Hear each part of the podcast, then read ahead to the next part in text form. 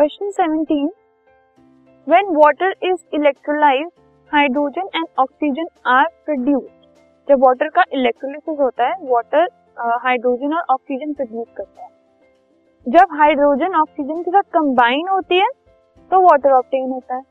हमें ये बताना है, इन दोनों केसेस में कौन से टाइप का रिएक्शन है? तो फ़र्स्ट में क्या हो रहा है? वाटर का इलेक्ट्रोलिसिस होकर हाइड्रोजन और ऑक्सीजन बनता और दूसरे में हाइड्रोजन और ऑक्सीजन कंबाइन होकर वाटर बना रहे ठीक है?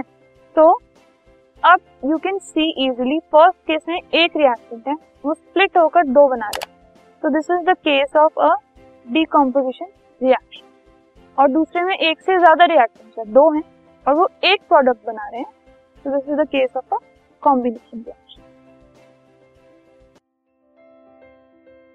this podcast is brought you by hub hopper Shiksha Abhiyan अगर आपको ये पॉडकास्ट पसंद आया तो प्लीज़ लाइक शेयर और सब्सक्राइब करें और वीडियो क्लासेस के लिए शिक्षा अभियान के यूट्यूब चैनल पर जाएँ।